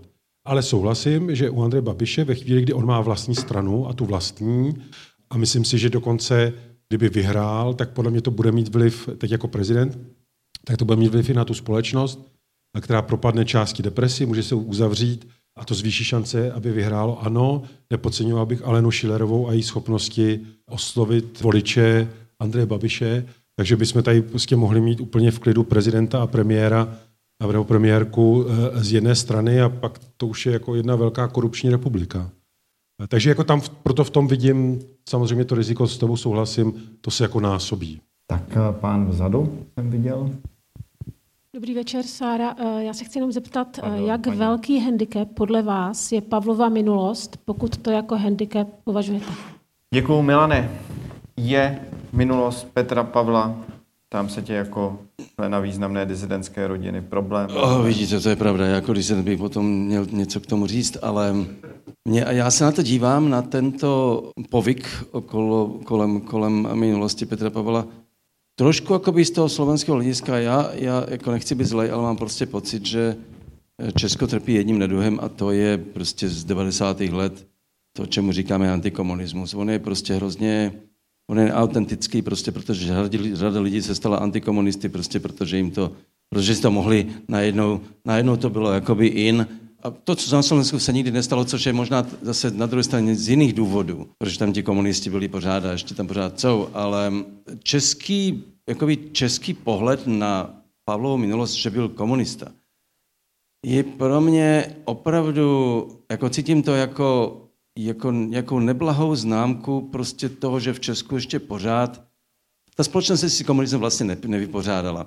A teď to myslím opačně. To už by neměl vůbec být problém. Prostě Petr Pavel dokázal, a pro mě je to o mnohem důležitější, to, to dokázal potom, zvláště na tom Balkáně, prostě je, je, je to, on udělal, on je hrdina. Prostě pro to, co, jak, jak, co tam on udělal, zachránil prostě ty francouzské vojáky. To je prostě pro mě tisíckrát větší legitimita na to, teda, že byl eh, v orgánech NATO, než, než prostě jako kolik mu bylo tehdy, 25, jako mě, byl ve straně dobře. Tohle bych, já bych to jako, jako handicap mohl, mohl se k tomu postavit lépe. To je druhá věc. Mohl říct hned na začátku, je že mi to... třeba nepůjde. Cože? Že tam třeba nepůjde. Ne, ne, mohl taky říct, že prostě mu to líto, že prostě, že udělal chybu, to, no, tohle všechno se dá prostě říct a mohl to říct mnohem dřív, než to, než to řekl. Ale právě to, že to v Česku je téma, tímto způsobem mi připadá trochu divné, že, že s tou českou společností něco ještě pořád není v pořádku. Já bych byl samozřejmě rád, kdyby tohle už jsme nemuseli řešit, prostě, že i na Slovensku občas někdy zazní argument, že by konečně, teda to už dneska to tak není, ale že by prezidentem, my jsme měli všechny prezidentky komunisty, až Kiska prostě byl první nekomunistický. Ale upřímně řečeno, jako tohle by, člověk žije svůj život prostě a to, že udělá na začátku chybu, pak ji odčiní mnohokrát. Je pro mě důvěryhodnější, než, než kdyby to byl třeba disident, upřímně řečeno, protože mezi disidenty máte taky spoustu bláznů a nerad bych, aby byli někteří z nich prezidenti. Jeden kandiduje. Jeden kandiduje. Bašta je bývalý No, vidíte, no. A máte to tady. Tak eh, teď kandiduje za SPD. Eh, tak, eh, tak jsme pomalu na konci, tak dejme tomu, že padnou dva až tři dotazy. Tak vy už jste se ptal, že? Tak, ale uh, ještě slovo, pan z Brna. I, ano. To je Dobrý večer. Prosím vás, já bych se rád zeptal, který z kandidátů mm, dle vašeho názoru má nejlepší předpoklady k tomu, aby tu společnost začal znovu nějakým způsobem sjednocovat, nebo ji aspoň co nejméně rozděloval. Děkuji. Uh, Jména. Jako, já, já si myslím, že kdybych primárně teda, jakoby, kdyby začal mluvil o těch hlavních dvou, Nerudová, Petr Pavel, a z toho, jak vystupují, jak argumentují, já myslím, že oni oba by tu roli sehráli stejně a věřím, že stejně dobře. A pro mě jako je celá řada témat jako důležitá, jako jak se k tomu staví, ale je pro mě důležitá i forma jakoby argumentace a, a stavení se právě těch tématů, kde se třeba někdo nějakým způsobem liší. A já myslím, že oni oba by v tomhle tu roli sehráli, to znamená, že by ctili ta pravidla a že by se nesnažili jakoby to trhnout jedním směrem. V tom mi vlastně splňují tu obyčejnost v tom, eh, v tom dobrém slova smyslu. Takže asi u něj bych to viděl stejně, že by to zvládli. Já mám tomu jednu poznámku. Upozorňuji, že tohle sice jako dobrá otázka, dobrá odpověď, ale je tady jeden problém. To vidíme na tom Slovensku. Prezidentka Čaputová dělá všechno pro to, aby se pokusila tu společnost oslovit jako celek. Je empatická, hodně často mluví i o lidech, kteří s nich nesouhlasí, jak rozumí jejich emocím, když byla aféra prostě těm, co se nechtěli dát očkovat a všech. Ona byla vstřícná neustále. Ale jakmile se politická opozice, dneska už i víceméně i vláda, rozhodli, že ze z ní udělají nepřítele, na Čaputovou jsou útoky, které si na Slovensku prostě nikdy, nikdy jsem nic takového nezažil. Vždycky jsem si myslel, že jako žena bude mít výhodu, že přece jenom si ti netroufnou ti politici být tak vulgárně na ní tak útočit. Přesto se to stalo kampaň proti Zuzaně Čaputové ze strany teda eh, opozice samozřejmě, ale dneska už i z části vlády, je neuvěřitelná. A, a samozřejmě její důsledek je, že její důvěryhodnost klesá, prostě protože ono to funguje. Můžete dělat, co chcete. Pokud se politici, a v tom si já myslím, že Babiš udělá přesně to tež, a bude prezident kdokoliv, když ne on, pojede kampaň prostě proti prezidentovi. A on může ten prezident nebo prezidentka se snažit usměřovat tu společnost, jak chce. Prostě nakonec zvítězí zloba, útoky, útoky, jak to vidíme na tom Slovensku. Z tohoto hlediska ta možnost usmířit společnost by musela být především zájmem i těch politických stran. Já bych jako souhlasil, tady bych byl na jedné jako linii tady s pánem, který se ptal. Já si myslím, že tam jde, nebo ta otázka aspoň jak já jsem ji vnímal, my potřebujeme někoho, kdo konečně po dlouhé době přestane jakoby tu společnost cíleně rozdělovat. Tak a v tom je, myslím, že velký rozdíl oproti posledním dvěma slovenským prezidentům a prezidence s prezidentovi. A pak druhá věc, a na to jsem sám zvědav, ta česká úcta k těm prezidentům může vyvolat trochu jiné chování i na té politické scéně, neříkám všech, jako mluvím o nějakých těch relevantních stranách, možná ale i ano. Že to nebude tak, použiju to slovo, tak odporný, jako je to na Slovensku, protože tomu člověk nechce věřit, co tam občas na adresu prezidentky jakoby zaznívá. Takže já myslím, že to nemusí být tak okamžitě jako vyhrocená situace a tím, že Miloš Zeman fakt jako věnovat tolik energie na rozdělování té společnosti, kdyby se tohle změnilo, tak už to samo o sobě bude jako posun někam a jiný druh eh, energie v, té, v tom veřejném prostoru. Děkuji. Uh, tak já dám uh, nakonec prostor pánovi z Brna, protože Brno má mít poslední slovo, ale je někdo ještě tak před ním. Musíte se bát, já na vás Promiňte, já jsem se... Tak dobře, tak otázku. povídejte. Ano. Ne, ne, ne, t, uh, už povídáte, povídejte. A jo, uh, nechci vás strašit jako otázkou.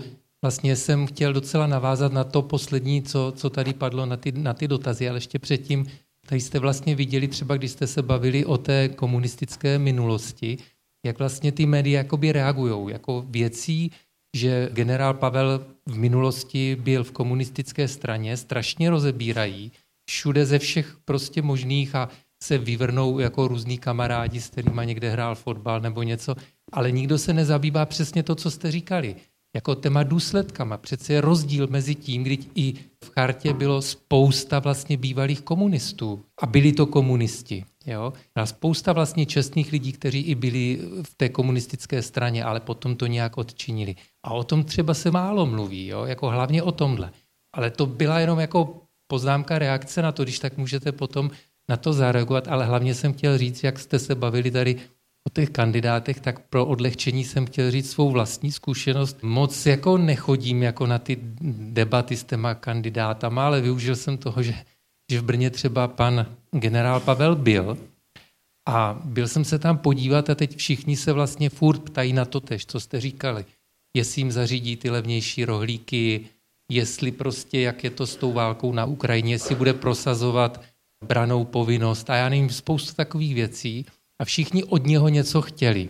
V této situaci já jsem zkusil a položil jsem mu otázku, co bych chtěl po mně, abych jako udělal, jako pro naši třeba zemi. A mě jako příjemně překvapilo a reaguju na ty, na ty vlastnosti těch lidí. On aniž by vůbec jenom zaváhal, vůbec jako, že dostal jako jinou otázku než z těch ostatních, okamžitě na to reagoval a říkal vlastně, abychom jako lidi k sobě našli blíž, abychom se sami nerozdělovali, abychom vlastně hledali to, že není nepřítelem náš soused, který má jiný názor a s kterým se přeme jenom proto, že prostě má jiný názor, že naši nepřátelé jsou úplně někde jinde. A to je potřeba, abychom pochopili. A to mě jako docela zaujalo, že vlastně eh, na to tak rychle reagoval a že vlastně viděl to, že nepřítel je někde jinde, než to, že se třeba lidi na sociálních sítích furt jenom dohadujou nebo sousedí se dohadujou kvůli různým názorům, byť ho nemají třeba stejný. Já, já jsem chtěl na sázku říct, že generála bych se radši neptal na to, co pro něj můžete udělat. Ale eh, jenom já jsem chtěl říct k té otázce, a myslím, že i v tomhle to mi dá Milan za pravdu, novináři se na to musí ptát, na to minulost. Minimálně vy musíte vědět, jestli třeba ten prezident potom nemůže být vydíratelný. To znamená, ta otázka je správná. Tam jde jenom po tom, co se s ní udělá a jak se s ní dál jakoby pracuje. A tam jako souhlasím s tím, co říkal Milan. Ale my jako potřebujeme proklepávat ty kandidáty, aby jsme je znali ze všech úhlů a věděli, jestli tam není nějaký potenciál jako do budoucna. To jsem chtěl vysvětlit, proč se třeba někteří kolegové na to ptají. Tak a já jsem chtěl dát před váma ještě prostor někomu jinému, tak eh, teď bych řekl jako Miloš Zeman, že jenom idiot nemění své názory, tak je možnost poslední otázky po Brnu. Je tady ještě nějaká? Jestli ne, tak vy? Tak Olomouc vyhrál. Že vy jste z Olomouce, že? Já bych teda ještě navázal na, na pana Šimečku a částečně teda vlastně i na, na pána z Brna, aby teda byla řeč o Brnu. Tak eh, mně totiž přijde směšný, když v těch předvolebních prezidentských kampaních ti kandidáti eh, přímo sami od sebe zmiňují, jestli by vetovali zákon o DPH, když bude mít takovou a takovou výši. A, jo, to jsem řekl jako, jako příklad. Eh, přitom je to, je to věc, oni ten zákon můžou vetovat, ale ta sněmovna je přehlasuje. Jo? Takže proč, proč o takových věcích ti kandidáti vůbec mluví, jestli to je proto, že si myslí, že by o tom měli mluvit, anebo že jsou tak hloupí, že, že si myslí, že to je důležitý, nebo... Jo, mně to připadá prostě směšný, protože e, mi přijde, a i když se dívám tady na tohle, že prostě ten prezidentský kandidát by měl mluvit jenom o tom, co může ovlivnit. A ne o tom, jako, co si lidi myslí, že by on měl říkat, ale to stejně ovlivnit nemůže. Víte, myslím si, že to funguje funguje tak, že oni se připravují na ty televizní debaty. Oni mají všichni své týmy specialistů, eh, kteří jim do nich teď prostě nalévají vědomosti. Uh, nikdo z nich, Petr Pavel ani, ani Danuše Nerudová, nemů, nemůže mít obsáhlé zkušenosti z politiky a ze všech různých sfér. Takže oni prostě teď si tam, to znám přesně, jak to funguje, protože jsem to zažil, prostě tak se on ten te, příští, nebo kandidát se obklopí prostě týmem a to něho nalévají skutečně jak takhle prostě ty hlavy neustále obrovské množství informací z ekonomiky, zahraniční politiky, všechno možné, aby obstál například v televizních debatách, aby, ne, aby nevypadal jako blbec. To znamená, že má být kompetentní. No a pak to využívá na to, že řekne prostě, on by za takové DPH nehlasoval, prostě no by to vetoval. To je spíš už jenom jakoby důsledek toho, že oni jsou připravováni na tu roli prezidenta eh, těmi týmy, které prostě z nich mají udělat jako mu vše ználky. Prostě tak to je, protože tam je to klíčové prostě v tom, že když přijdou ty televizní debaty, tak byste měl mít na všechno nějaký aspoň trochu opodstatněný názor. Toho oni se bojí, že zůstanou v nějakých jako slabý v kramflecích v, nějaké, v nějakém bodě. Je to prostě, to je taková, já s vámi souhlasím, prezident vůbec nemusí vědět nic prostě o DPH. Já mám, protože je konec asi, ne? Tak jenom takovou prozbu. Já budu v pátek moderovat debatu s těmi kandidáty. Padlo tady spoustu věcí, na co se neptat. Můj mail je taberyzavináč.cz nebo sociální sítě. Napište mi do komentářů, jak by řekl Tomi Okamura. Ne, napište mi do, do těch zpráv, co by vás třeba zajímalo, abych se na to zeptal. Ulehčíte mi práci, nebo aspoň budu vědět, co by vás zajímalo a moc to ocením. Tak jen taková vsuvka reklamní. Tak eh, Eriko, děkuju. Mail je určitě možné využít na to, když třeba budete chtít pochválit někoho v respektu, že se mu povedl článek, třeba reportáž Ivany a tak podobně. Tak eh, já děkuji za vaše otázky, za to, že jste přijeli. Mým hostům děkuji za jejich odpovědi. Mám tři technické věci nakonec. Tak když Erik zmiňoval tu debatu, tak ta debata je už naplněná ale je možné ji sledovat online v přenosu na sociálních sítích Respektu, tak jestli někdo bude mít chuť tak a nebude mít jiný program tenhle ten pátek, tak je to možné.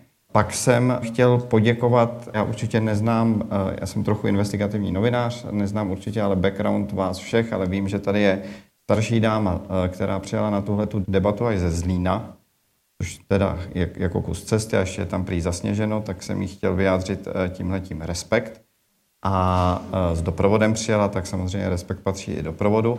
No a pak, když jsem tady e, měl takové reklamní okénko na speciál Respektu, tak e, bych to znovu připomenul, je tamhle vzadu. Já zároveň vím, že řada z vás je předplatitelů Respektu, e, za což i vám všem patří dík. Ne vždycky to lidé vědí, když jste předplatitele, tak je zároveň možné to předplatné někomu nadělit, je to možné jako dublovat, případně pořídit tři. Tak kdybyste někdo chtěli, tak i tohle to je možné vzadu udělat eh, před odchodem, ale není to samozřejmě nutné, můžete odejít i bez toho. Tak uh, užijte si prezidentskou volbu a díky, že jste přišli.